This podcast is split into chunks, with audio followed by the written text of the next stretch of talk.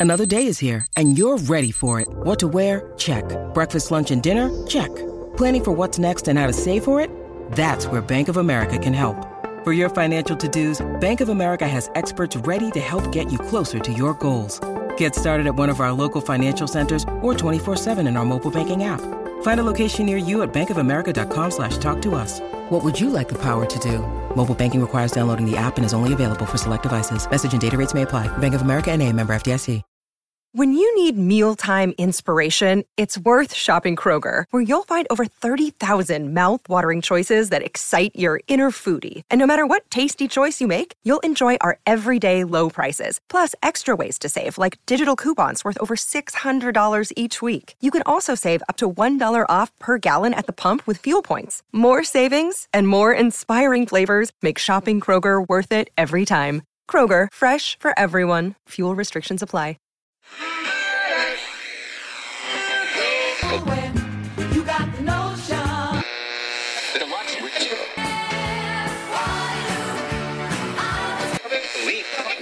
But that's But I swear it was self-defense.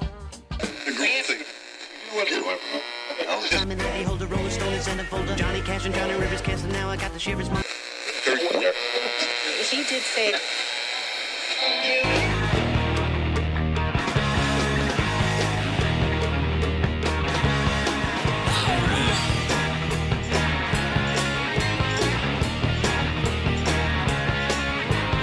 This is the Decibel Geek Podcast with Aaron Camaro and Chris Czynszak. This is the Decibel Geek Podcast. The year is 1974. I'm Aaron Camaro. There's Chris Czynszak, and we're more than happy to rock and roll you back in time once again today. How's it going? It's going fantastic, man. I'm so excited. We're back for 1974 Part 2. So much good music came out this year, and now we're getting into the second half of it. Yeah, it's like a disco inferno in here. It's an inferno in here, all right. No I don't disco, know. though. I don't know about disco. We'll put the disco on the side. Okay, good. So Keep it there. we took a week off in between to do a cool interview with our friend Greg Mangus last week, but we also wanted to put in the work and get get all of our facts straight and uh, some cool information, and spin some cool tunes for you Yeah, today. that's the thing about the year in reviews, especially the fact that you know you really have to know your stuff because we can't just come off as a couple of idiots going, "Yeah, that was cool and this was cool and that was awesome That's and this every other sucked," week. and you know, now we can't do that all the time. So when, when we do year in reviews, we really try to do right by you guys, make it educational and entertaining at the same time. And we got a lot of facts, pop culture, songs, and news stories for this uh, thing, and of course, classic commercials as always. Heck yeah! But uh, special uh, thing that Aaron's going to kick off the show with. Holy this moly, this is oh man, you guys get ready to have your minds blown by what could quite possibly be the greatest iTunes review of all time. It's possible. Obviously, I'm telling you about it because it's five stars. It came to us from Chief Broken Arrow from right here in the USA, and it goes a little something. Whew, better get a breath for this one I'm gonna have a beer. like this. I sure know something. If you want to rock and roll all night and feel like a hooligan on a rocket ride, I want you to listen to the Decibel Geek. Decibel Geek is not for the innocent, and they shock me every episode. They have cool segments like Radio Sucks, Year in Review, and of course, my favorite, Kissmas in July. I love it loud, and I will be there for every episode. I hope it never goes away. Take a swig of cold gin and raise your glasses to Chris and Aaron. Chris, the god of thunder. Aaron, the king of the nighttime world. Our killer, larger than life hosts. They have charisma and the magic touch that makes for terrific podcast hosts. And you know they do it all for the love of rock and roll. Other podcasts make me feel like I'm somewhere between heaven and hell. and I feel a little unholy, like the devil is me. So when I feel like heaven's on fire and all hell's breaking loose, I crank Decibel Geek and they drag me out of that rock and roll hell and make me feel like an all American man again. This is genius. Whether you are a freak, almost human, young and wasted, secretly cruel, or even a good girl gone bad who is murder in high heels. After you listen to Decibel Geek, you will say yeah and give me more. You will stand up, put your hand on your heart of chrome, and scream, I pledge allegiance to the state of rock and roll. I told all my crazy friends, Little Caesar, Mr. Blackwell, and Mr. Speed, about Decibel Geek, and now they know what makes the world go round. Decibel Geek gives them a reason to live and makes them cry out, I'm alive. I confess, I even got my wife to listen to Decibel Geek. I do anything for my baby and love her all I can. So one night I told her to listen to Decibel Geek, and she said she had great expectations for the podcast and told me that tomorrow and tonight, while the city sleeps, she would listen. The next morning, she exclaimed that Decibel Geek gave her thrills in the night. She looked at me and she said, You're all that I want. Come on and love me. She's so European, I replied. I was made for loving you. Then she kissed me. Ah, kissing time. I felt like the king of the mountain. So tell everyone rocking in the USA about Decibel Geek. Shout it out loud to all the creatures of the night having crazy, crazy nights. Tell the flaming youth in the naked city that Chris and Aaron are the best. Tell all the ladies in waiting in the ladies' room, Shandi, Beth, even that modern day Delilah, Christine 16, that Decibel Geek is hotter than hell. Any way you slice it, Decibel Geek is out of this world and a million to one. So give them a listen. You got nothing to lose. I hope this podcast lasts forever, or at least 100,000 years. Mic drop. Boom. That's amazing. I'm telling you, that may be the greatest iTunes review ever left for anything. It's certainly my favorite of all time. wow. That is so cool. Chief Broken Arrow. All hail the chief. As I say, we bow down to you for your iTunes review. That was Freaking incredible. awesome. Get in Love touch it. with us on Facebook. I want to know who you really are. Yeah, man, that's great. Yeah, seriously, that is that's an amazing iTunes review. All right, so now the challenge is out there. Top that. Yeah, no kidding. Okay, so fantastic, man. What a great way to start the show. And a great way to continue it is to acknowledge our people. There are people out there in the streets spreading the word about Decibel Geek Podcast. Basically, if you want to be a geek of the week, if you're new to the show, share on Facebook or retweet on Twitter the link that we post to this episode. Do that, and I'll mention your name on the show next week. It's as simple as that. I'll make you famous, or at least podcast famous. Uh, people that shared last week's episode with Greg Mangus, that was such a fun talk. Had Yeah, so many was. great stories, and uh, look forward to having Greg back on again Yeah. with that bottle of whiskey. Heck yeah, we're looking forward to it. All right, so Geeks of the Week this week are Anthony Visconti, Joe Lascon, Joe Mama's Wrestling Podcast, Aaron Baker, Brent Tibbetts, Paul Korn, Brent Cattell, Brad Schick, Paul Watson, Wayne Cross, Shane Abear, Anthony Britt, Mark Alden Taylor, Adam Cox, Bra- Brian Knapp, Andrew Jacobs, Mikhail Burrell, Trevor McDougal, Greg McGlone, Tom Smoke, Ernesto Aguiar, Daniel Lee, and the TJE Podcast. Heck yeah, those are our people helping us spread the word. All you got to do to become a Geek of the Week is retweet or share when we post this one, 1974 Part 2. Get out there, share it, retweet it, and then next week you become a Geek of the Week. We love you for it. It's a beautiful thing. Are you ready Let's to go back it. to 74 right now? I got my bell bottoms on. Let's go. You sure do, and they look fantastic. Awesome. Let's start things out this week with the births and the deaths of 1974. So these are the most famous ones that I could come up with. Okay. For deaths in 1974, Mama Cass. Not from a chicken bone or a ham sandwich. That's one of the most tasteless It's yeah, that's that's like celebra- urban. celebrity liners I ever did for the show. Do you remember that one? Yes. Yeah. Maybe I shouldn't put it in right here. But you're going to say that it's, that it's not real. Tasteless. It's not good. So that's either. not how it went down. No, she didn't die. I mean, that's crazy to me because this whole time before we did the the research for this, I had no idea. I always assumed that she choked on a chicken bone. That's what I thought. And then they said that the the, the rumor was actually ham sandwich, but neither won the case. What was it? Heart attack. Just a heart attack. yeah, just had a heart attack and died. She may have eaten a ham sandwich earlier in the day Well, that may be, and a chicken bone. and a chicken bone. She would eat a chicken oh, bone. I hope oh, not. Uh, in either case, you know, speaking of food, uh, also passed away in 1974. Tim Horton, The coffee guy. not the coffee guy, the restaurant guy. Isn't it Tim Hortons, a famous, famous coffee chain in Canada, right? But I thought it was also like a restaurant in the United States. The only Tim Hortons I know of is the Canadian coffee chain. Okay, well maybe that's what it is. But he was also a famous hockey player, Oh, was he? and he was still playing hockey when he died in 1974 in a car accident. See, I didn't know he was. So all that player. really took off after him, but the name lives on. Tim Hortons, most people know about it. They're like the Canadian. Starbucks. Yeah, right on. Well, there you guys go. Don't you know? A lot of Canadian listeners, let us know. What do you think of Tim Hortons? Um, also passed away in 1974, Buford Pusser. Oh, Walking Tall. Yeah.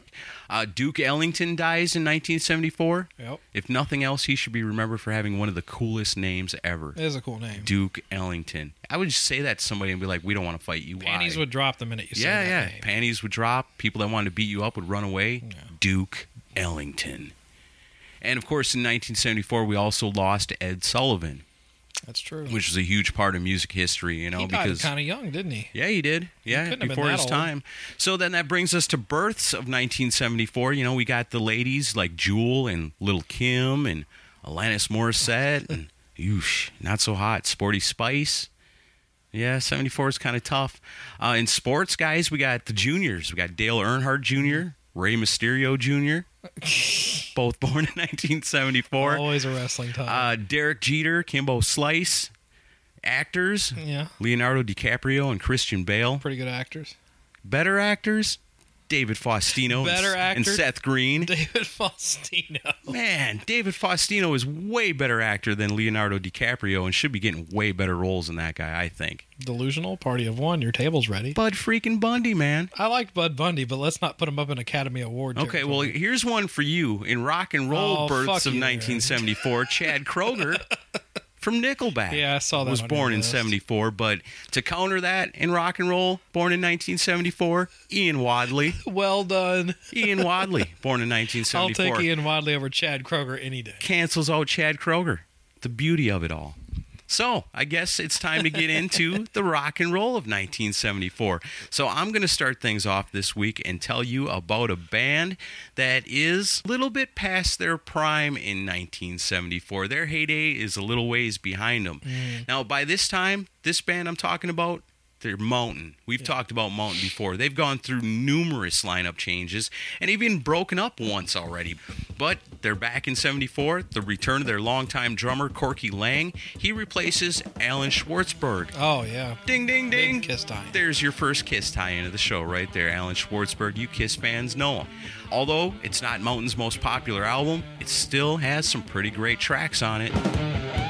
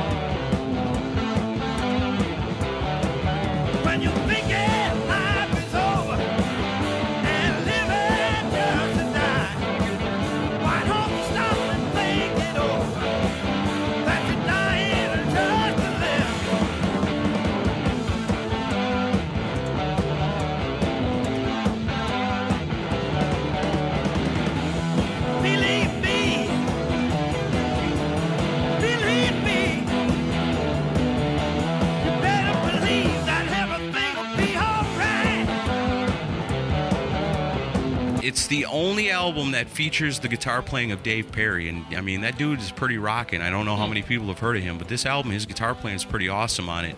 Um, 1974's Avalanche would be Mountain's last album for 11 years. Really? Yeah, that was this was the down of Mountain. You know, Yeah. they had because Mountain came out strong because Yeah. their debut album had Mississippi Queen on Oh, it, so they absolutely. they were firing on that first Yeah, album, and then it was just kind of really repeated it. no, it was just kind of downhill from good, there. They would have good songs, but not necessarily great full albums. And this one is no exception because Right, because there is some kind of Well, funny stuff on there's this covers album. on here. Yeah, like- Rolling Stones covers. Well, the thing, I I sent you my initial list of songs, which had a mountain song on there, and then you sent back. Yeah, But I I wanted stole it, and then you but then it was too late, But I, I- love I'd already done the research. and I love you. Better believe it. Yeah. But it's got stuff on there where, like, even the covers are weak compared to the the, reg- the originals, the originals. yeah. So it- like if you're gonna do a cover of Yeah. a band, you got to try to outdo it. You Yeah. know, blow it away, make it your own. But yeah, it's just yeah, they were a little lost at that. Mountain point. was having a tough time in 1974, and were on their way pretty much out. I only think they came out with like two more albums after Yeah, I that, think if so. that. But But, they're, they're always like 10 years in between. Leslie West is a killer guitar player. You want a quick fun fact about Mountain before we move on? Yeah.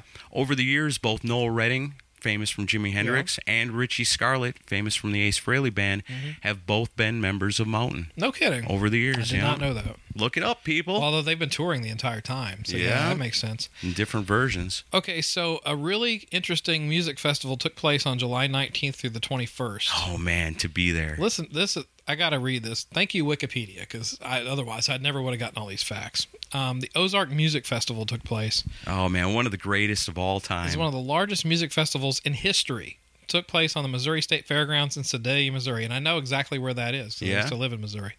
Um, it's out in the middle of fucking nowhere. Yeah, because that's just a little bitty town, right? It's real small. Yeah. yeah. Yeah, it got bombarded. From Kansas City, promote. It's like it's basically farmland, is what it is. Yeah. promoted the festival assured officials from the Missouri Department of Agriculture and the Sedalia Chamber of Commerce that the three day weekend event would be a bluegrass and pop rock festival with no more than 50,000 tickets sold. Ha ha ha. Wrong. Even though the festival was not scheduled to start until Friday, July 19th, thousands had arrived by Thursday night, and there was a steady line of cars, trucks, vans, hitchhikers, and even an occasional hippie camper slowly winding towards Sedalia and the fairgrounds. Oh man, those poor people in that in that little country town. While in line, festival goers were advised once inside the grounds, vehicles would not be allowed back outside the festival until the festival was over. Many left a vehicle outside the fence for beer runs. Yeah. Wolfman Jack, the beloved DJ, heard about the size of the crowd and flew in from Chicago by helicopter. Nice. Some estimates put the attendance at 350,000 people. Holy shit, that's three hundred thousand more a than they quarter expected. of a million people in Sedalia, Missouri. But the lineup, man, the lineup. Okay. The and this is just a part of the lineup includes Aerosmith, BTO, Ted Yeah. Nugent, the Eagles, Lynyrd Skynyrd, Bob Seger, Joe Walsh, the Ozark Mountain Daredevils, Jefferson Starship, and REO Speedwagon. And that's just the tip of the iceberg because this was a three day weekend. Yeah, there's tons of There's people. there's videos on YouTube of this Is where there? they go back and show because I watched some of Uh-huh. this like gearing like up for this and stuff? home movies and news reports and I have to check just insanity.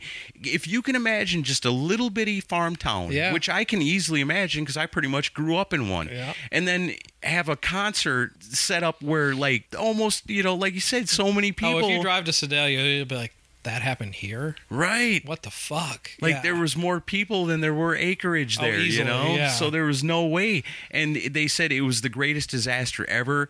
The town was pissed because the whole town pretty much got re- destroyed. Oh, had to have. You know, that many people. It was just a fiasco, and to this day in Sedalia, they say it's the worst natural, di- well, kind of natural Oh, it must have disaster a- that ever happened in that town. Yeah, it must have been a complete mess after it was over with. like no tornado or anything like that could ever touch the damage of the Ozark Music Festival. and that was but- just the Aerosmith backstage area. But man, yeah, no kidding. but man, to be there for that, I would take being there over That- Woodstock any day. that's a time Seventy four, that and California Jam. Oh yeah, Awesome Which we talked about on the last episode. Yeah, Awesome concerts in seventy four. Historical. festivals were amazing back in those days. Yeah. So July 29th was kind of a landmark thing if you're a Rush fan. Neil Peart officially joins the band. Yeah, it changes the whole trajectory of what Rush was and what they would become. I gotta say, although you and I both prefer that first album because it's more straight ahead hard rock. Right. If you really look at Rush, had they continued that route, they probably would have been a middle of the pack hard rock band. Right in there with like REO But Speedwagon. Neil and Peart made them unique guys. and made Yeah. them prog rock legends, basically. Right, so for I mean, it was the right move. Oh, absolutely, it was. Yeah. totally. All right, you know, talking about more bands, you know, on August, that brings us into August. Uh, Joan Jett meets Kim Fowley, and they form the Runaways. Yep. And also in August of '74, the Ramones are performing their first show at CBGB's. Yep, August 16th. So man, '74, what a year! All kinds of cool stuff going on. Very cool. I have an eclectic mix of stuff because uh, you know some of this stuff is like amazing songs that I love, and also there's good stories behind some of these picks too, and that's the case with this one. Uh, T Rex, I respect. I respect Marc Bolan for his place in music, Mm-hmm. and I do like a, a number of songs, but I never would really count myself as a diehard T Rex fan. No, but man, he had some good hooks and some good. He knew how to riffs. write, and um, so '74 was an interesting year for Marc and T Rex because he put out "Light of Love" in August. I don't know exact date, but um, it's the it's a U.S. only album that was released by them in '74. Why, that's weird. You would think T Rex would be huger in the UK at Well, this we'll- time. We'll get to that. It's it's composed of three tracks previously unreleased in the UK on the album that came out before earlier in the year called Zinc Alloy and the Hidden Riders of Tomorrow. Ah, okay. Marc Bolan was no, known for really simple song uh, album titles, uh, together with eight songs that were recorded in the spring of 74 in uh, Music Recorders Inc. studios in Hollywood, and those would later appear on the next album, which was called Bolan Zip Gun which that album's really good. The album was engineered by Gary Ulmer, who was in place of the absent Tony Visconti, who'd actually had done all of T Rex's stuff up to that point. And it was produced by Marc Bolan himself. Um, the newly recorded songs were licensed by Neil Bogart, oh, who wow. had just set up his Casablanca label. Yeah. Together with Teenage Dream, Explosive Mouth, and Venus Loon from the Zinc Alloy album. Um, despite considerable publicity and a U.S. tour, Light of Love did not chart in the United States. Oh, wow. The reasons are disputed, but it permanently ended Marc Bolan's attempts to gain stardom in the U.S. pop market. By this point, Marc's Bolan's USA record label Reprise Records had dropped him, and he had much difficulty finding a new label to sign him, but eventually signed to Casablanca. However, Casablanca was going bankrupt around the same time and couldn't find a label to sign him, resulting in this being the last album of the band's to be released in the United States.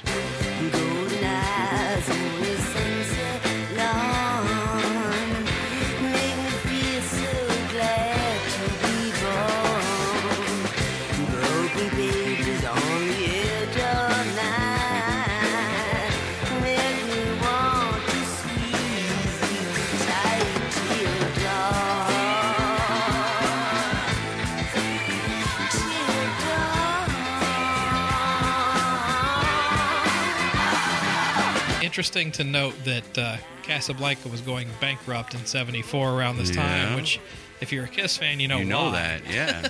because they were dumping loads of money into Kiss, Right. Who was not selling records at the time. Which is such a beautiful thing from a Kiss fan point Yeah. of view because you know that it really truly came from a belief, you know, Yeah. belief in Kiss, where you said, you know, yeah, we tried with T Rex, it didn't quite work, but we're not giving up on Kiss. Yeah. You know, we know Kiss is going to break. well, and there was also the story. If if you're a Kiss fan, you know this. They put all their eggs in a basket of a Johnny Carson vinyl album they did, Right, Called uh, yeah. something like "Here's Johnny." Moments from the Tonight Show, where they thought that playing audio clips from a TV show would be a great idea. Maybe, maybe in 2016 and call it a podcast. Yeah, but the album completely stiffed and just about put Casablanca underground. Hmm. So that that album was out around the time that this happened. So it's just I like that Kiss tie-in because they were trying to help Marc Bolan kind of revive his career at the same time, but they had no money left. And again, it shows the divide in 1974 over what's cool in the States versus what's cool in the UK and Europe. It's two very, very different things. Where T Rex in Europe, perfect. You know, they're a glam band. Everybody's digging that stuff over there. Yeah. But then you got the, the like Southern rock, classic rock bands, as we so call them today in the really. States, that, you know, the UK don't want nothing to do with. And the vice Yeah. versa, the US don't want nothing to do with a band like T Rex. interesting because of the the glitter rock movement. You know, Bowie was able to bring that glitter rock thing to the U.S. with uh, Ziggy Stardust. Yeah. and then it died out. And right around that time was when Southern rock got big, and then hard rock started getting big too. Yeah. So you can see why Marc Bolan was probably like, "What the fuck? I gotta, you know, I gotta go back to the UK now." Right, because after David Bowie, then it became more blue collar stuff, you know, hard work and rock Yeah. and roll. That's what the people like. The Skynyrd, the Foghat, the well, Kiss, even Bowie, you know. even Bowie abandoned the whole glitter thing. Yeah, totally. All right, still in August here in the United States, huge news. A president has to resign. Yeah, talking about I'm not a crook. Richard Nixon. Tricky Dick. Yeah, he resigns. Gerald Ford is sworn in. I don't know all the details. None of it none of it really rocks very much, but you know what does rock? Hmm. One of the greatest bands to ever come out of Canada. I want to talk to you about Bachman Turner Overdrive. BTO. They are at the peak of their powers in 1974 and they're back with their third studio album, Not Fragile. Man, I love this album. It's kind of a poke at the light music of Yes, who had previously released an album called Fragile. Oh, no kidding. I Oh didn't yeah, know yeah. that. So then BTO is like, well, we're we We're got not fragile. We got balls. We're not fragile. We're not like yes, we're not fragile. Featuring the guitar duo of Randy Bachman and Blair Thornton, Bobby Bachman on drums and CF Turner on bass and lead vocals. Not Fragile is one awesome album with songs like, of course, the huge hit "You Ain't Seen Nothing Yet," "Roll On Down the Highway," Love that song. and one of my all-time favorite guitar riffs, the title track.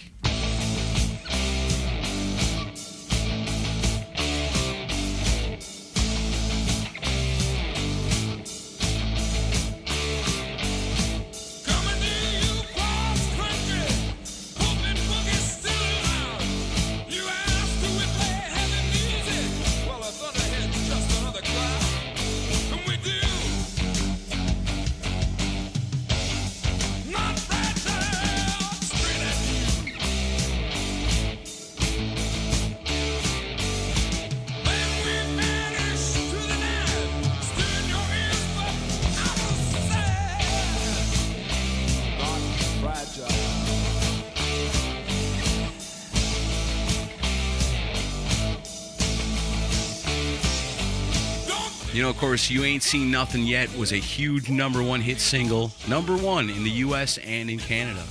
Not bad for a song that wasn't even intended to make the album, huh? That's true. Yeah, it wasn't even supposed to be on there, but it became like their their biggest song ever.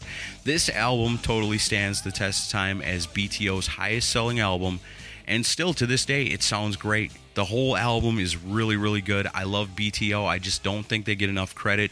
And as we already established, you know, in a little bit earlier and in part one, the UK, they don't give a shit about Bachman Turner Overdrive. I don't know. It's funny, man. You know, what side would you be on in, in 74? The UK or the US? Uh, I- I know I definitely would be on the side of the US. I think I'd probably be a part of the UK because I was into the power pop movement. Yeah. You know? So although I like both, I mean, I don't know. I, I'd probably be listening to both, but I guess power pop would probably rule out for me. I think everybody should own Not Fragile by BTO. It's a good record. Oh, so good. Uh, so before we go into break, I want to play my next pick. And there's a by a, a four studio album by this space rock band, a band called Hawkwind, and this was their most critically acclaimed album.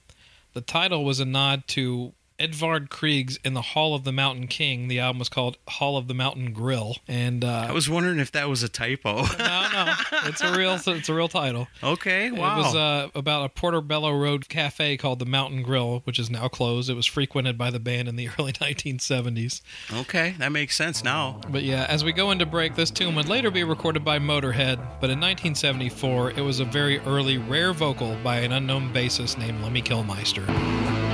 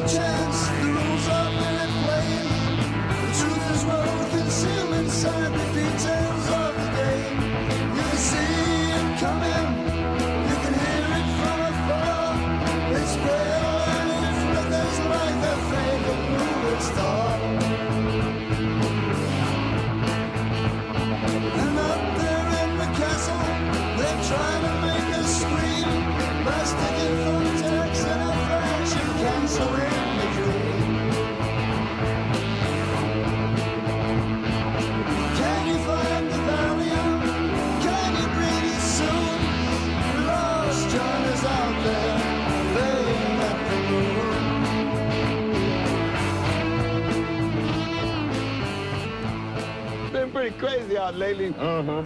With this shortage, that shortage. I'm going through a money shortage. I hear you. That's not funny. So when I'm hungry, I head for the old Golden Arches. Example, I get a hamburger, regular fries, and Coca-Cola for less than a dollar. Thanks. Today, getting mileage out of my money is important, and at McDonald's, I do. I believe it. Besides, I'm a nut about French fries.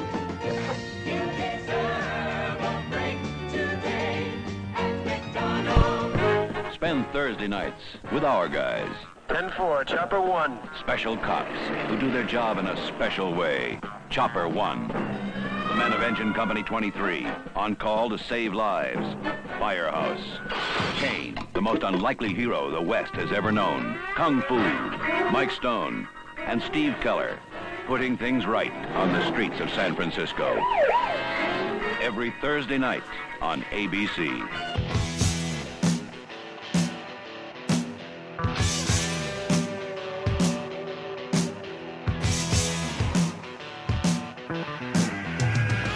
Right, taking a quick break from our trip back in time to 1974. We got to gas up the DeLorean, check out the flux capacitor, and we'll get right back to it. But before we do, of course, as always, we want to thank everybody that supports the Decibel Geek podcast. We know, obviously, there's people leaving us five star iTunes reviews. We love you. Thank you. There's people that are sharing and retweeting our episodes every single week to become honored Geeks of the Week. Thank you. You know, there's people that go to HK Collectibles Inc. Yeah, it's easy. There's a banner right at decibelgeek.com. All you got to do is click on it, and you're going to find all kinds of awesome stuff. Now, let me tell you about what he's got going on over there right now because this is a little something for the Kiss fans that I think everybody's really going to dig. Right now, over at HK Collectibles Inc., this week, He's got tickets from the Animalize tour in Indianapolis. He's got tickets from the Asylum tour in Pittsburgh and in Knoxville, as well as Frehley's Comet ticket stub and a backstage pass from St. Louis in 1987. You tell me, where are you going to get this stuff? That's pretty cool. HK Collectibles Inc. He's got it. You want a one of a kind gift to give to an Ace Frehley fan? Look at that. Put that stuff in a frame. frame. Yep. Give it to him. What's he going to say? Oh man, I already got one of these. No. No, hell no, he ain't gonna say that. He's gonna say, "Holy shit, where did you get this?" You're gonna say, "My boys at the Decibel Geek podcast told me to go to HK Collectibles Inc. and that's where I got it." And happy birthday! And so you turn around, you look at everybody else, say, "Top that." That's right. Good luck. Just like our iTunes review. Absolutely. We thank everybody that supports HK Collectibles because we're good friends with Daryl Albert. We like what he's doing over there. He he has stuff in his store that is perfectly made for the people that listen to the show. So it goes hand in hand beautifully. We appreciate and love everybody that goes to decibelgeek.com, especially the people that buy their t-shirts. Talking about t-shirts, oh man, have you seen the latest video from that awesome band that we love called Rebel Few? I have. Holy shit. And that powerful and attractive bass player they have. Yeah, I mean, I knew they rocked, but I did not know they were so fashionable. Very fashionable. Bass player in the official video of their brand new song. I implore you to go check it And out. I'll put a link in the show notes for yeah, most definitely do that because everybody's got to see this. That awesome bass player in that awesome band. I was, I'm just like, this song is so good. Wait, what's that? Holy shit! That guy's wearing a Decibel Geek T-shirt. as well as uh, the guys in the other another great Canadian band, Love Razor. We've played Love Razor on the show. Their uh, singer Sydney Snow is uh, wearing uh, one of our shirts and was at one of their recent shows. Singer, lead singer of the band, Yeah. wearing it. Bass player in the official video, Yeah, we played wearing a, it. a great song by them called uh, "First Class Bitch." Oh man, Love Razor is awesome. Those Great guys band. are playing the kind of music that I love. Me too. You want to be cool like these guys? It's simple. Go to decibelgeek.com, order yourself up a Yep, t-shirt. There's all different kinds of colors, designs. You can pretty much make it almost any way you want to, pretty, much. All So kinds of designs. pick your colors, pick your design, and make it happen and wear it to a show and get your picture taken with rock stars. And we will share it on our website. We'll share it on our Facebook. We will show the world what an awesome rock and roll fan you are and what a good friend of the show you are while you're at decibelgeek.com. You noticed, I don't even need to tell you, there's articles there.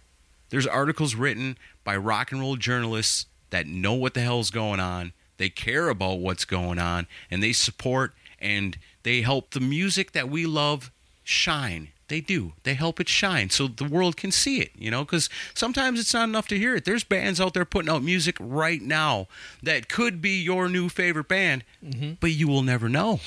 How would you know? You're hanging out in your town wherever you're at. You think, hmm, wonder if there's anything cool new in the world of rock and roll. Let me turn on my local rock station. Nope, same old shit. You're never going to find nothing new just hanging out.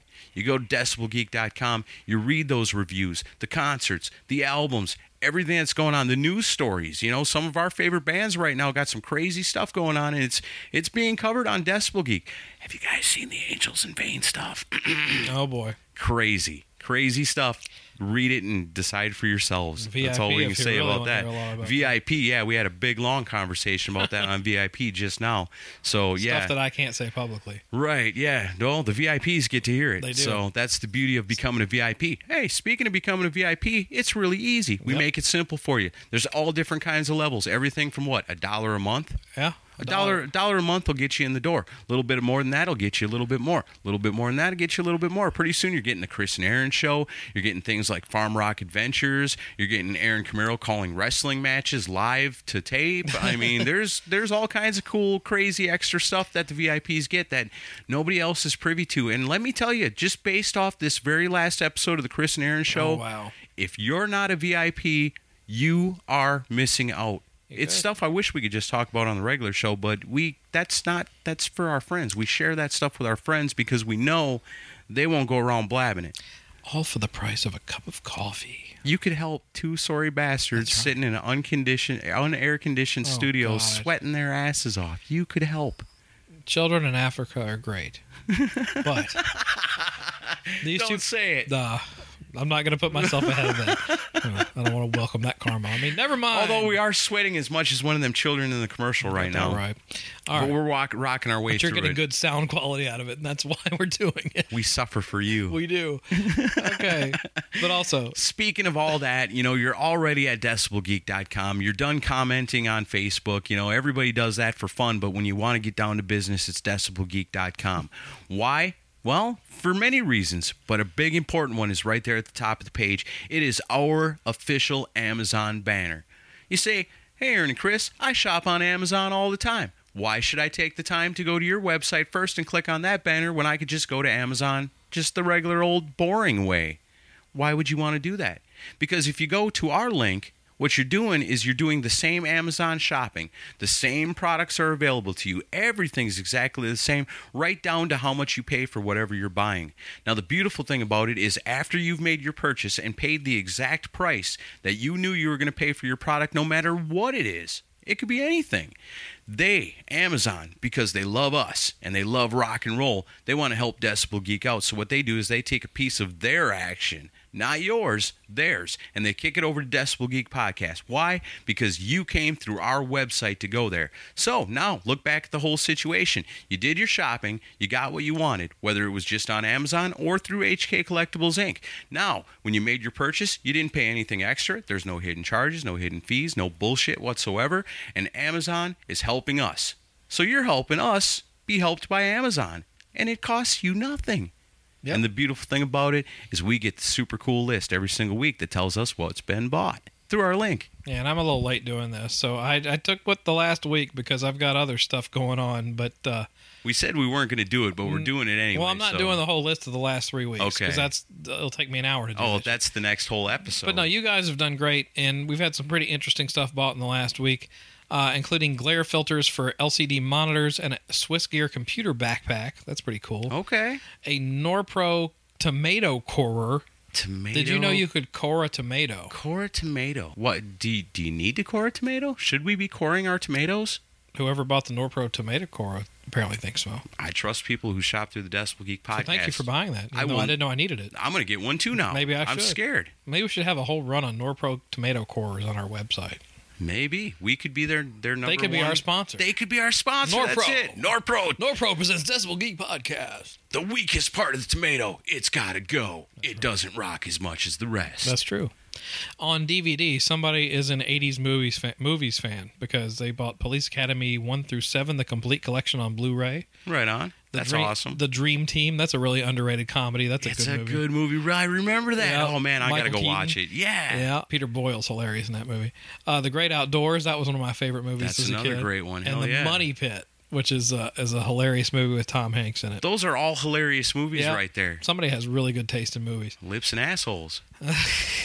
Muse in music, uh, just a couple of purchases this week. Led Zeppelin's Physical Graffiti was bought, and Black Sabbath Sabbath Bloody Sabbath. Well, that's not a whole lot of music on that list, but if you're going to it make it count. count, that's the way to do it because everybody should own those albums. That's right. Awesome. There you go. Now you guys got the rundown on everything we got going on, and I think you're ready to get back to 1974. But before we get into the rock and roll, let's talk about the movies in 1974 because there were some really good ones that came out that year.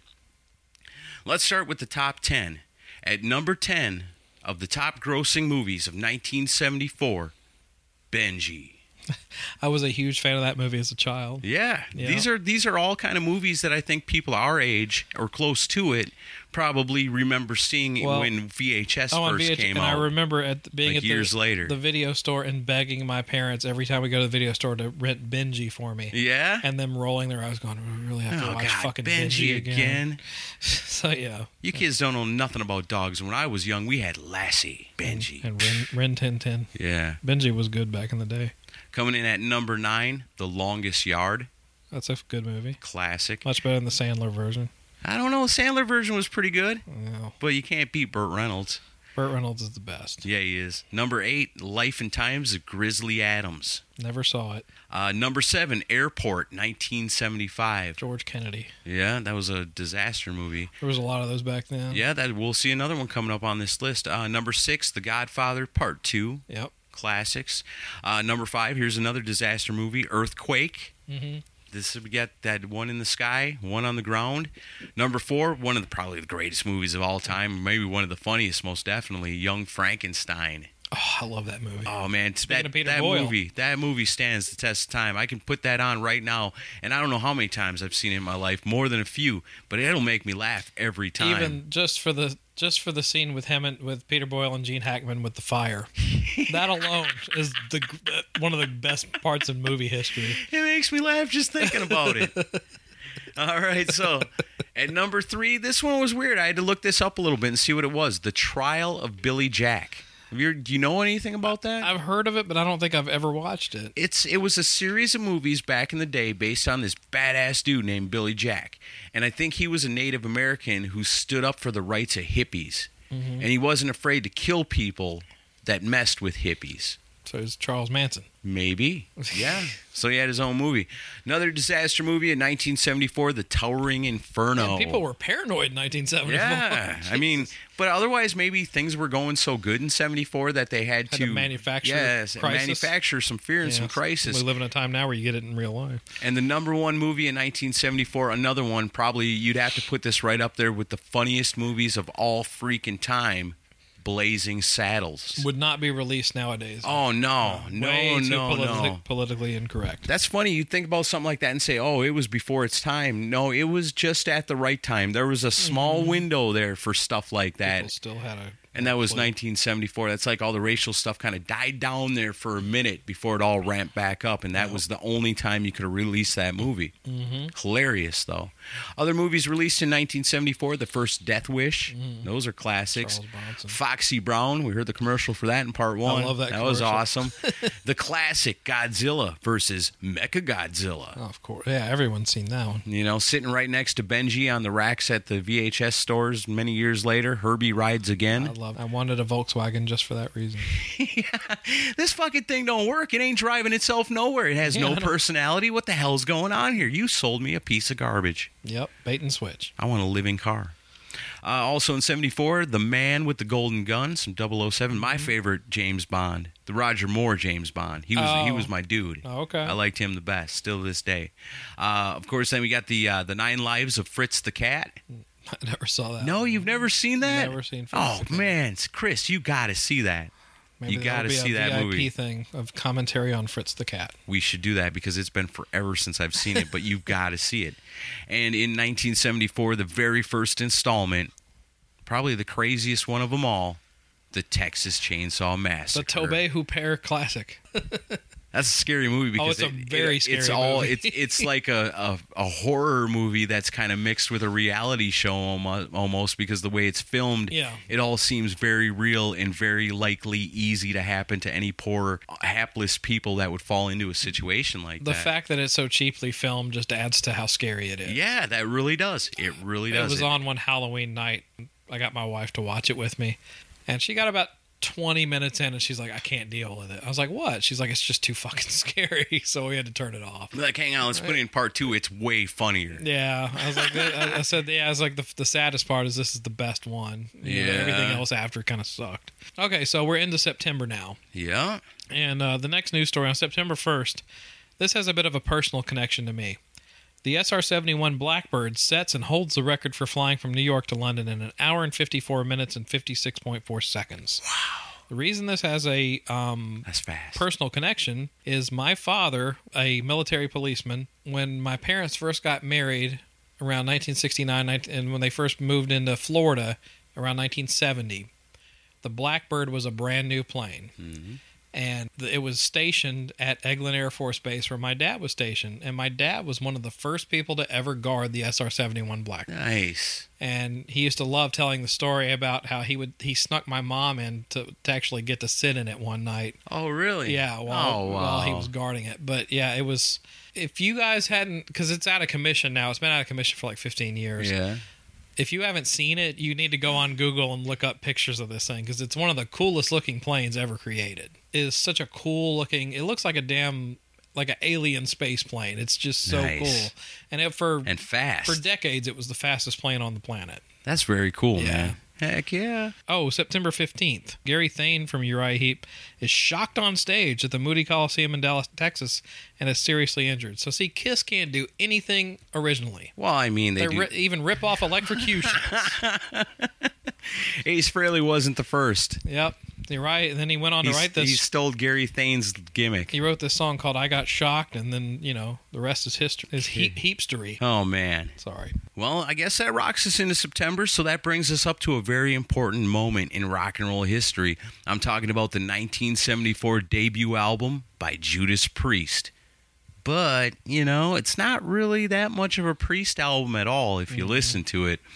At least not the way we imagine Judas Priest today. Instead, what you get is KK Downing, Ian Hill, and drummer John Hinch, with two brand new members to the band by the names of Rob Halford and Glenn Tipton. They're basically reworking and recording a lot of songs by the former frontman and band originator Al Atkins. And this guy had a totally v- different vision of what the band was going to become. Yeah. And it was way different than what we've come to know and love.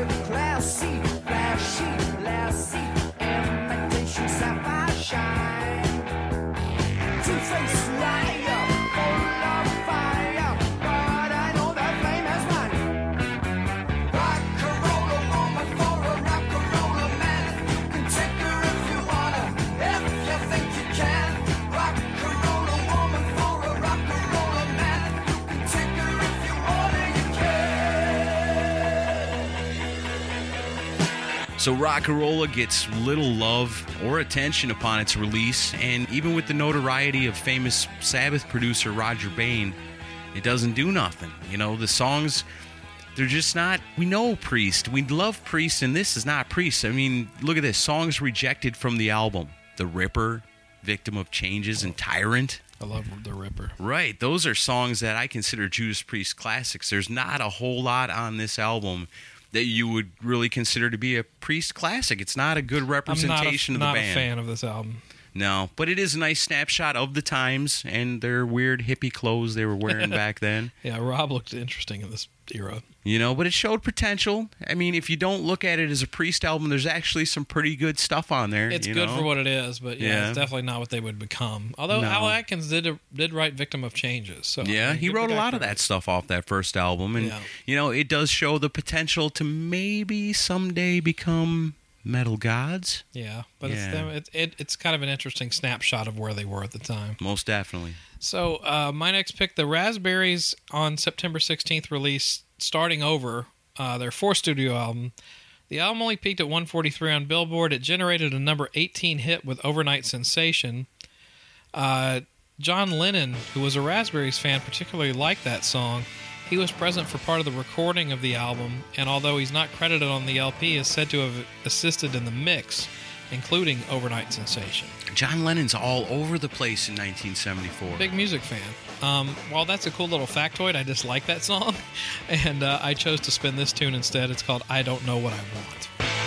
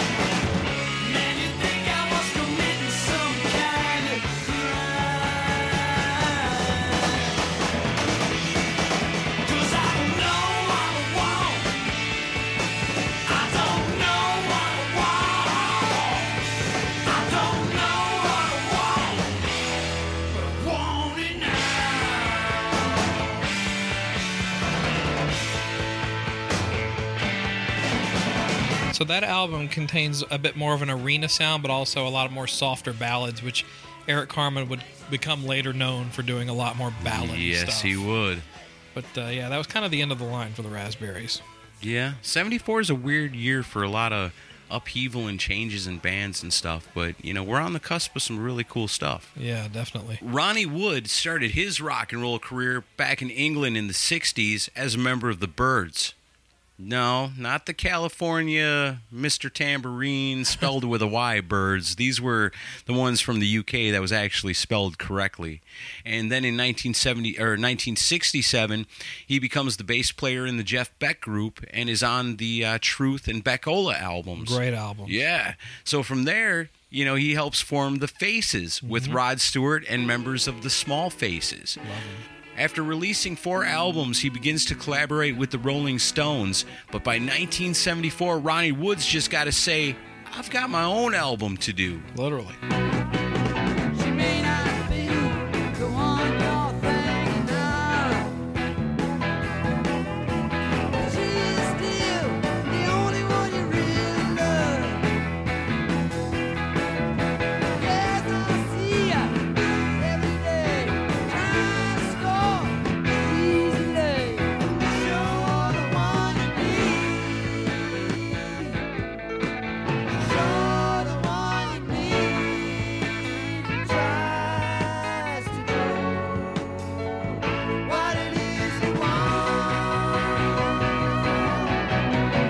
Because that's the name of the album. I've got my own album to do. Poor guy. Everybody's coming to him going, hey, come play on this, come help me write that.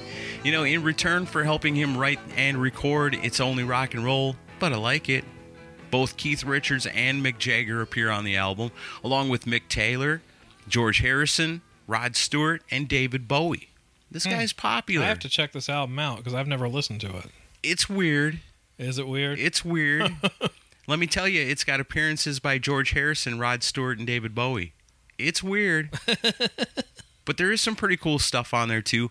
Um, shortly after recording this album, Ronnie would replace Taylor as the second guitarist in the Stones, and there he would stay. Absolutely. But he's come out with other solo stuff over the years and appeared on God knows how many albums with other people over the years. But he's the guy, man. He's the dude in the Stones. Absolutely. Heck yeah, I like it. I lo- and then if you haven't, guys, if you haven't picked up the Small Faces stuff, that's really worth your time because Yeah. it's amazing rock music.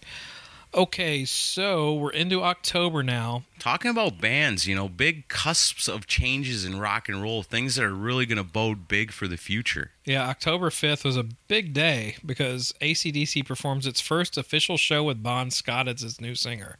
And the world changes for the better. Yeah. The Alice Cooper band officially breaks up. Right. But Alice Cooper, Vince Furnier, Goes on to keeps the name. solo success. Yeah, meets up with Bob Ezrin and goes on to do all kinds of cool stuff with Dick Wagner. Wagner and the, the rest of the band, they end up forming the Billion Dollar Babies and do their thing. Um, you know, and nowadays there's still a lot of big call for people that would want what's left of that band to reunite. You know, which they kind of did on Welcome to They- My well, Nightmare. and Alice said that they're um, they're writing together for the next Alice album. Nice. Not necessarily the whole thing, but they're Right. at least going to do a few songs. Kind of like they did on the other one. Yeah. That's cool, man. Should be I like that. interesting. Very good. Uh, so on October 11th, um, Montrose releases Paper Money, their second studio album. It would be their final recording with Sammy Hagar, and produced by Ted Templeman. This album is not nearly as good as the debut, and the songs are weaker as well as the production. But the album ends on a high note with the title track. I play the game of a rich boy. Everything I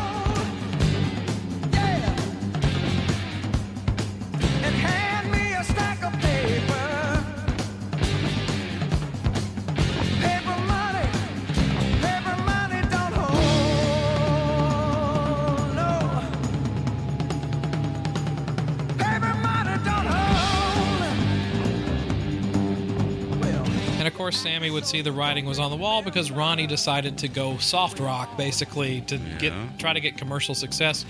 But they never equaled that first Montrose record, which is a classic. See, and that's kind of the thing you're seeing in 1974, where with a lot of these year reviews we do, there's a good change and a good flux going on where, like, the bands like Mountain and Foghat and these other bands that are kind of over their peak right now, coming down, are making room for bands like Kiss and Aerosmith, and, Yeah. you know, bands like that to, to come in and explode. Well, and then, don't get me wrong, there's I can't remember the name of the song. There's a song on that Montrose record that even sounds kind of uh, Sabbathy, but the majority of it is them trying to be real commercial, and it doesn't work. And I No. mean, Sammy was smart to leave that band, honestly. Yeah, for his own career, for sure. All right, well, here's one for you. Here's something completely different than that. Here's a band, they're UK favorites, not really that well known in the States. We know them here on the Decibel Geek podcast. I'm talking about the sensational Alex Harvey Band. Right, man. These guys have been shocking audiences since 1964 and are still going strong a decade later with their seventh studio album, The Impossible Dream. I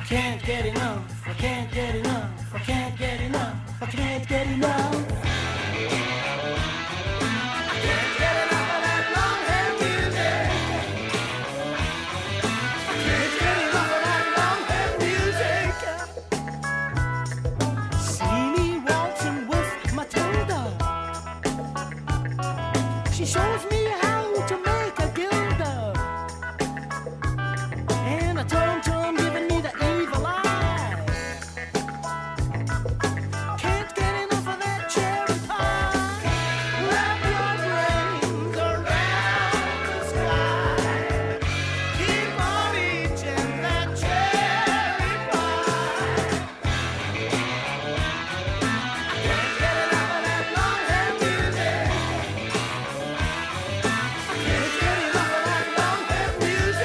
This is another example of a band that's virtually unknown in the US but very appreciated in the UK and in Europe. Wait, except for in Cleveland, Ohio. The sensational Alex Harvey Band mm-hmm. in 1974, the Kings of Cleveland, Ohio. Why? They play a show at the Agora Ballroom. Yep. And after that, the local rock station, WMMS, is just flooded with requests to play the band's music on the radio ah. because, just like they did in Europe, they're shocking people. They're blowing minds. They come to Cleveland, they blow people away. I got to give Cleveland credit because I mean Cleveland broke Rush, Yeah? and I mean that's another example of how in tune with rock music Cleveland is. Well, even especially back then when they had places like the Agora Ballroom, Mhm. and that's a very, very important place throughout the history Oh, of rock very. and roll of the kind of bands that we like to talk about here on Decibel Geek. That place is very historic and has showcased many of our favorite bands that we Absolutely. played on here and broke a lot of them too, like in the case with Sensational Alex Harvey Band. Very cool stuff, man. Very underrated. I think people should go back and check it out because You know, we kind of make fun of the US versus UK thing in 1974, but that's one where the UK definitely had something that we were missing. It was uh, it was above our heads in 74. Yeah, and Alex Harvey died really young, so I mean, like, Yeah. there's no telling what kind of output he could have had had he lived longer. You know, But there was bands in the U.S. like mm, I don't know, Kiss. uh, Seeing a little something out of that band and going, hmm, Gene Z and the bass player going, I could dress like that guy in about ten years. Um, just look at the videos. where'd you I'm get that wig? Yep. All right. So on October 18th, this is a weird story. Al Green is attacked in the shower by his girlfriend. She scalds his body with a pan of boiling grits and Ouch. commits suicide a few moments few moments later. What? How fucked up is that? Now hold on a second, baby. I know you got a big old pan of hot grits right there, baby, but listen to me.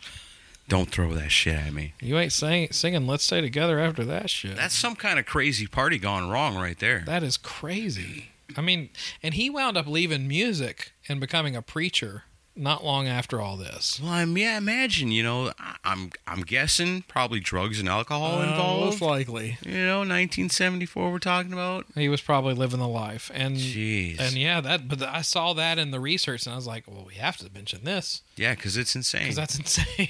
you should never play with a pan of boiling grits. probably a bad idea. But you know what was fun to play with in 1974? Hmm. The most metal of all toys ever Tonka trucks. Yes, because they doubled as weapons. They totally did. You could kill somebody with a Tonka Oh, I truck. whacked a few kids over the head with them. Like if we were caught in the zombie apocalypse, I would want a pickaxe, a crossbow, and a Tonka dump truck. Because you could do a lot of damage Made from that. solid steel with lots of lots of pointy edges. yeah. they were so unsafe for children. It wasn't even funny. I never knew nobody that accidentally got hurt with them. No, it was always intentional. Also in 1974, popular toys, the Magic 8 Ball is Yeah, huge in one. 74.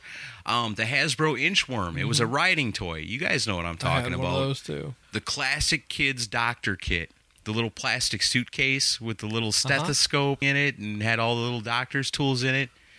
Kids started playing doctor in 1974. Yeah, they did. Uh, you played the commercial for it in the first episode, the Odyssey electronic game. That was pretty far ahead of its time. Yeah.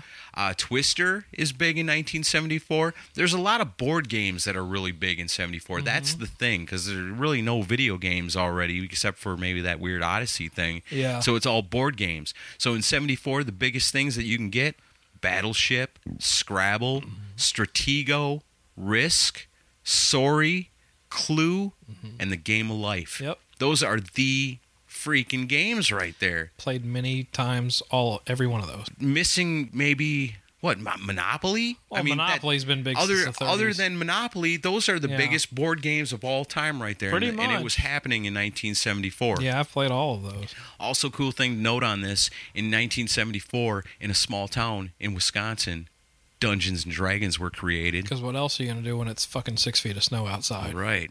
Also, the Rubik's Cube invented in 1974. I gotcha. Heck yeah. So let's see. We're in October, and uh, for Kiss fans, it's now the moment you've been waiting for for the next album. It's a special treat to be doing 1974 as a Kiss fan because we get two Kiss albums. Yes, Hotter Than Hell is released on October 22nd. It's Kiss's second studio album, recorded at Village Recorder in the dumpster out back, produced horribly by Kenny Kerner and Richie Wise. Man, so good though. I hate to talk shit about it, but I'm just being honest. This, uh, the in spite of the production, though, the band delivers, in my opinion, one of their best albums. I think so. That's the beautiful thing about it. They overcome the shitty They absolutely production. did. The production on this album is horrid. I don't care what anyone says.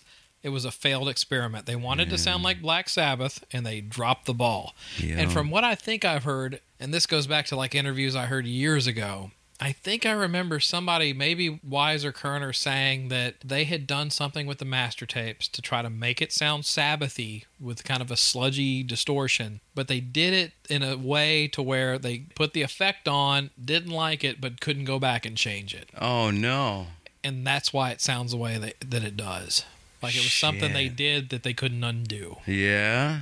Like an accident. If only they had audacity back in those days. just hit the back button. Yeah, Why you- didn't they just hit the back button hit a couple undo. of times? Yeah, jeez. But it's still a classic Kiss album, um, loaded with tons of material and uh, including new material as well as some stuff refurbished from the Wicked Lester days. And the album also includes my favorite Ace Frehley pin tune, a song called Parasite.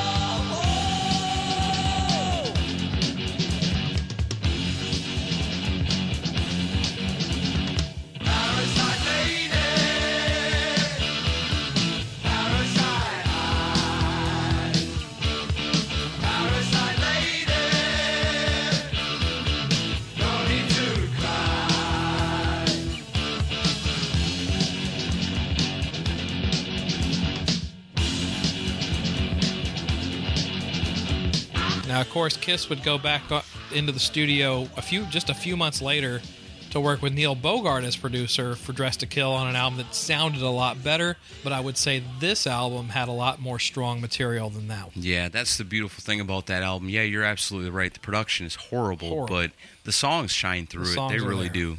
Absolutely. Gotta love it, man. Kiss doubled up in 1974. What a great year. I mean, any year that you can get two Kiss albums, it's got to be one of the greatest years ever. I wish we could do that again. Yeah, no kidding. They're talking about doing a new one. That'd be awesome. Yeah. With Ace and Peter? Uh, no. Aw. With Vinnie Vincent. No, I'm just kidding. yeah, you better quit with all that. All right, we're going to keep rocking. Here's something that's way different than Kiss. This is way different than what Kiss has got going on in 74. This year in review has been pretty cool because it's almost been like a tribute to albums that my dad had in the house when I was a little bitty kid. Yeah. I know this one here got a lot of spins in my young parents' home when I was little. Talking about the Ozark Mountain Daredevils, it'll shine when it shines. Here's something you may not know. Originally, they were named Cosmic Corn Cob and his amazing Ozark Mountain Daredevils. They decided to shorten that, I'm glad they did. probably because Cosmic Corn there Cob would have ain't, worked. there ain't nothing cool about Cosmic Corn Cob. Sounds like a sex toy. It does. We should invent that and sell it on decibelgeek.com. There you go, the Cosmic Corn Cob. 10 Ins- inches long. Inspired by the Ozark Mountain Daredevils. Jump on. Jump on. I like that. In 1974, they're riding the wave of the popularity of their debut album and the big hit single, If You Want to Get to Heaven. Dun, dun, dun. You got to raise a little hell.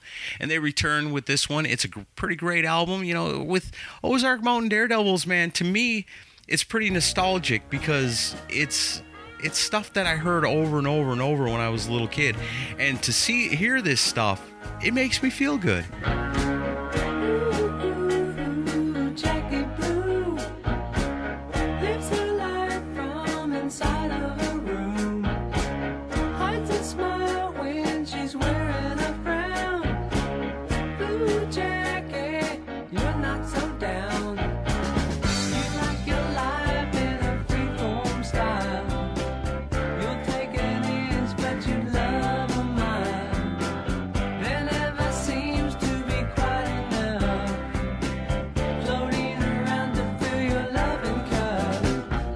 And of course, the big, big, huge hit single off that album, Jackie Blue. Yeah.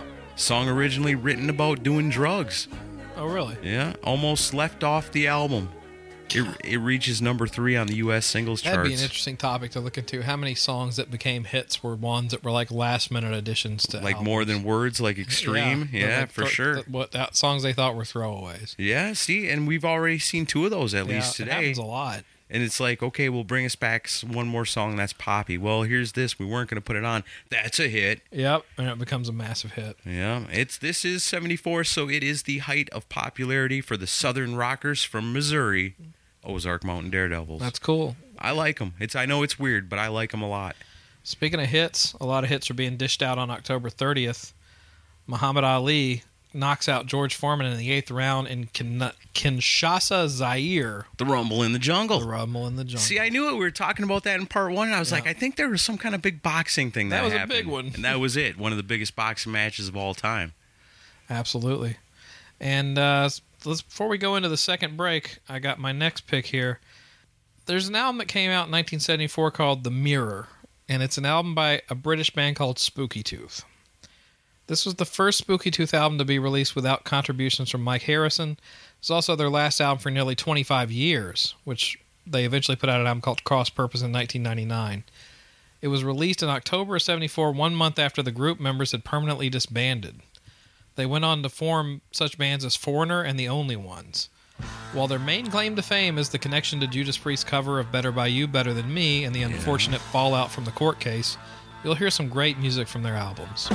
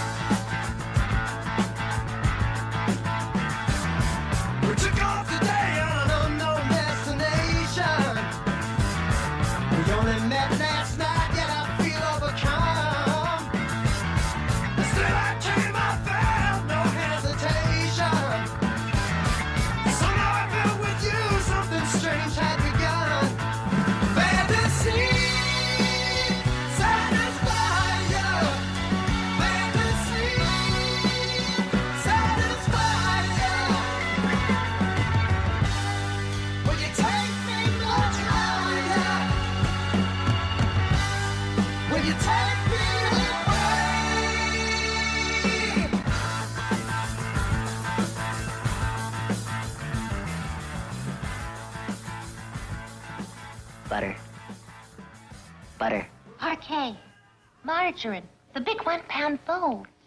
Butter. Parkay. I use the bowls for leftovers and things. Butter. Parkay. Mmm. Light. Creamy. Butter. Parkay.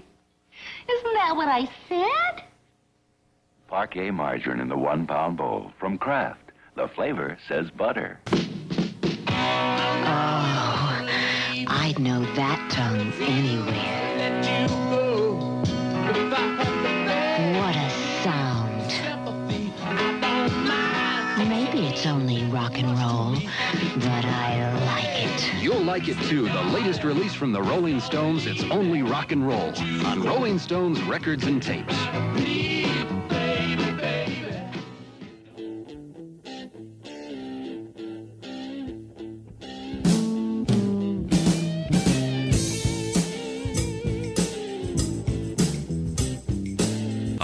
Brings us into November of 1974. We're rocking pretty hard so far. All this has been really good. Um, in 74, after losing Michael Schenker to UFO, Klaus Meine and Rudy Schenker are forced to regroup. They merge with the band Dawn Road, featuring Uli Jon Roth, but they keep the Scorpions name and return to the studio to create a follow up to 1972's Lonesome Crow. They're looking for a harder sound than what they achieved on the debut, and the result is 1974's Fly to the Rainbow.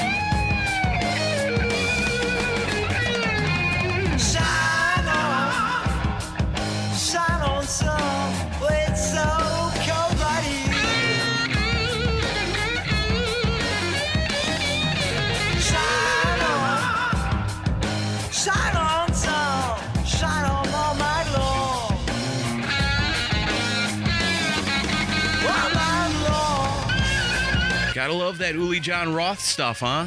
I love the music. That era. Have you seen the album cover?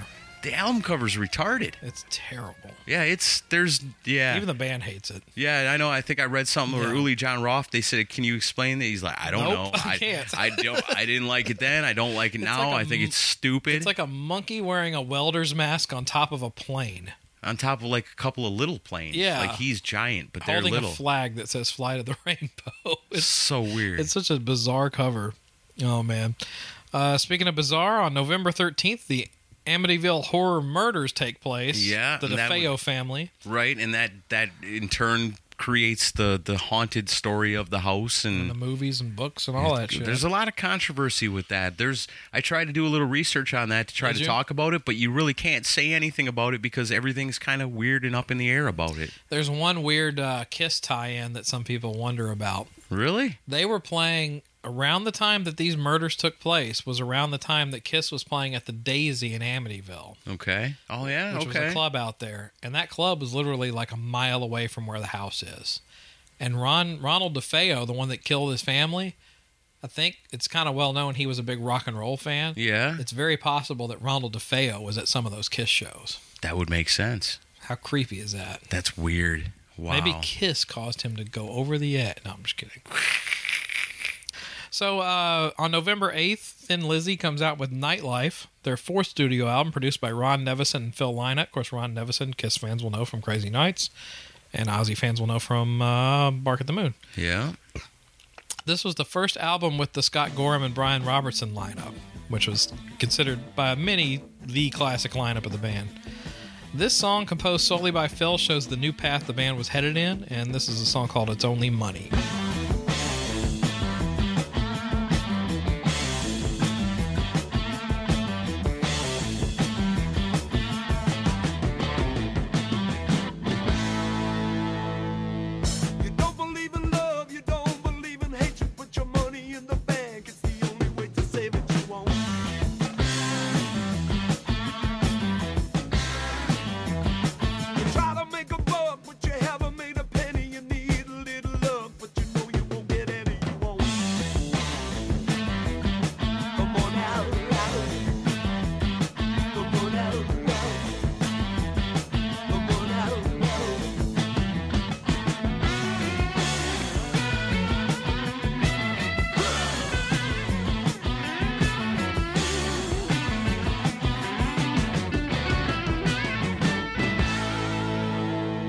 Only Money would wind up being covered about 35 years later by Robbo on one of his solo albums. And uh, this Nightlife is an interesting album in their career because it it show it's a strange thing because Scott Gorham I think has even mentioned in interviews where like one song would be kind of a rockier song with good solos and the next thing Yeah. would be this laid back jazzy thing and he's like what the fuck kind of band are we supposed to be There's a lot of that going on Yeah. in '74. We've seen that with a lot of these bands so far, And, where like there was back like then. transitional back then there was a lot of filler on albums. It seems like Yeah. you know more than than like other eras of music where it's like you really wanted to bang it all out and have every song be good. But in the '70s, like the early '70s, like these bands are coming out with albums where it's like there's three or four really great songs on here, and the rest of it's all really kind of weird and strange and doesn't sound like you what you'd expect right as is kind of the case with this next one. I'm talking about the originators of the dual guitar harmony attack. Yeah, they're back in 1974. I'm talking about Wishbone Ash. Yep. And they're coming back with their fifth studio album, and it's called There's the Rub. This is a band that's kind of they're they're doing things different too. They're kind of flirting with prog rock a little bit on this album, as most of the tracks on the album are over six minutes long. It's an underrated album by an underrated band, and There's the Rub features rockin' tunes like Lady Jay, Silver Shoes, that classic, Fucked Up Beyond Belief, and Don't Come Back.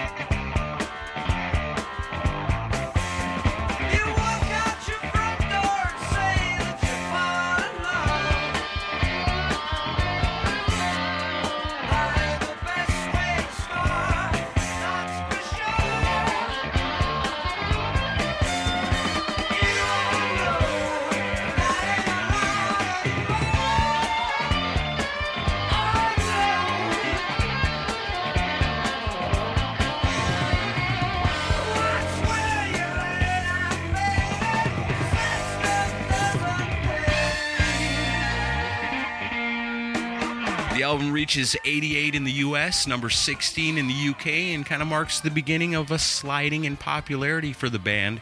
And, you know, they really, after that, kind of dropped off a little bit, but they mm-hmm. remained relevant enough to release 24 studio albums over the years. Wow, that's amazing. It's only been a couple years since they had their last one. That's, that's pretty incredible. So Wishbone Ash, you thought they died in 74? No. Still doing it. They've been around this whole time and are still out there doing it somewhere. That's awesome. Heck yeah. So on, on November 22nd, Helen Morgan resigns the Miss World title. This is the first woman to ever have to resign the title of Miss World. Now, she started out in the UK and then she went through everything and won the whole Miss World competition. Mhm. And then they found out her deep, dark secret. She's an unwed mother. Oh, yeah? All that. She had to resign her crown in 1974 because she was an unwed mother. Wow.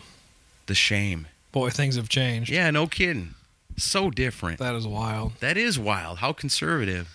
And then on November 28th, uh, John Lennon joins Elton John on stage at Madison Square Garden for three songs. It would be his last stage performance ever. Wow, man. 74. I'm I'm glad John Lennon was out there having a good time in 1974 because it's like he comes up in every other news story. Yeah, he's he was around, you know, getting thrown out of clubs and going to concerts.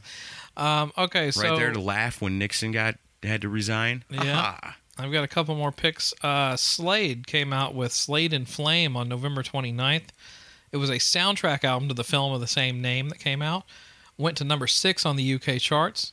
The album was a bit of a departure as the movie was about a fictional 60s band, so they were kind of aiming for that sound. For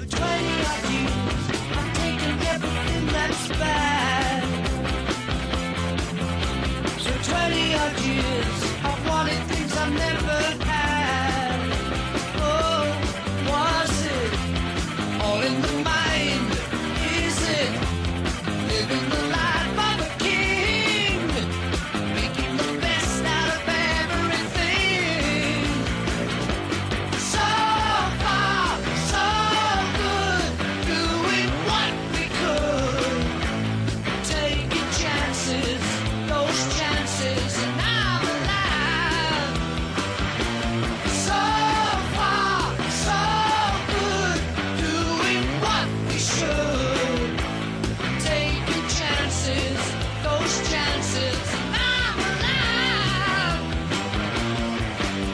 Some cool songs on the album, like that one there. So far, so good. Uh, that was a bit of a departure, but uh, Slade, man, had a big year in 74, a lot of chart success. Yeah. Very cool, man. I like Slade. All right, we're almost to the end here in 1974, but man, you know, much like Kiss, here's a double dose of the new Deep Purple in 1974 when the band follows up their June release of Yeah. Burn. That's awesome. They're back in November with Stormbringer. For a band that many had doomed to fail with the loss of Ian Gillan and Roger Glover, they're on one hell of a roll creating albums that are arguably as good as, if not better than what the classic lineup had been doing. Yep. There are so many great songs on this album that I would just basically read you the entire track listing if I was to list them all. I feel like this album is just a must have for all rock fans.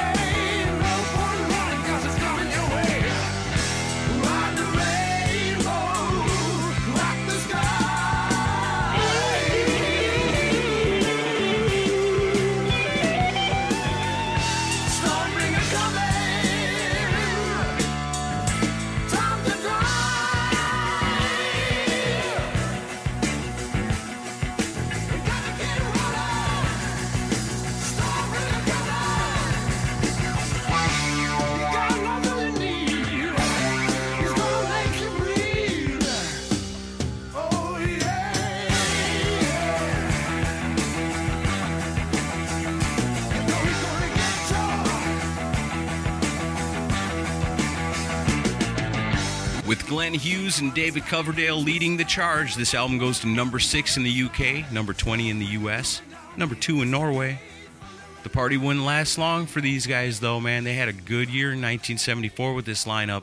I'm glad they knocked it all out in one year because very soon this band is going to undergo another one of their well known huge lineup changes with the departure of Ritchie Blackmore. Can you imagine? No. Ritchie Blackmore leaving Deep Purple? That makes no sense. But it happens. Crazy stuff. 74 was a good year for those guys, though.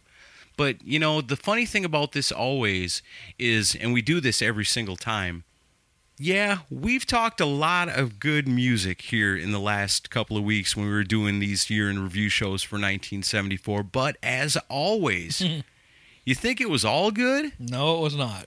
Let's look at the top five songs Let's listen to what the sheep liked. of 1974. At number five, you got George McCrae with Rock Your Baby. I don't even remember this song. I was just going to ask, do you even know what that is? Nope. It must be one of those, if they played it, we'd be like, oh, yeah. bleh. Maybe. At, at number four, Stevie Miller Band with the Joker. That's all right. was good that year, I'm It's sure, popular. but after 3,000 listens, not so much. Yeah. Of course, in 1974, I mean, there's not a whole lot bigger than it. ABBA with Waterloo, the number three song of the year, pretty much everywhere. I like some ABBA. Here's another one that I don't know. This one came from the UK in 1974, a band called Mud, and a uh-huh. tune called Tiger Feet. I don't know this one at all. No Tiger Feet? I don't know that either. This got to be another one that if they played it, we'd be like, I'll have to hit oh, up yeah. Spotify and listen to it. Oh, that song. Mm-hmm. And the number one song of 1974, pretty much anywhere in the world you go, Yeah. there is no song more well written, more per- well performed, or well received than Carl Douglas's Oh, God. Kung Fu Fighting. I loved it as a kid, though. Of course, I as a kid, admit, it's I thought it was a great song as a kid. Now it's incredibly racist. Yeah. yeah, I guess I never really thought about that, but Those yeah, you're right. fast as lightning, man.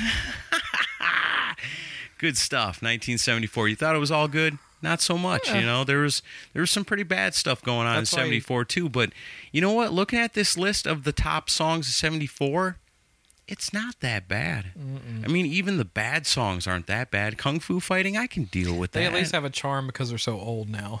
maybe that's what it is. That's probably what it is.